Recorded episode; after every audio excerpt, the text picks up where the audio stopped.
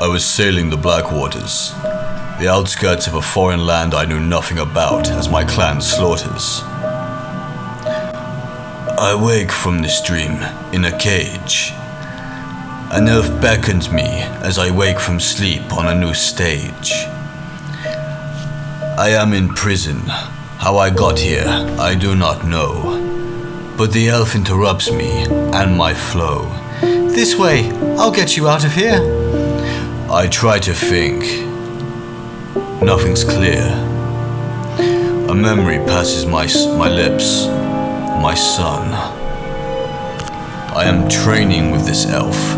I, Havarhl Brightwulf, as my tale has begun. Like many who enter the arcane helix, I just wanted to go home. Skyrim dangled in front of me as if by some magical whim. Alas, I was not alone. Some assailant I didn't see attacked with an evil smile, laughed as he pushed me into the Summerset Isle. I have plans for you, boy. I was an older man. The comment odd. Had to be an elven game where I was the toy.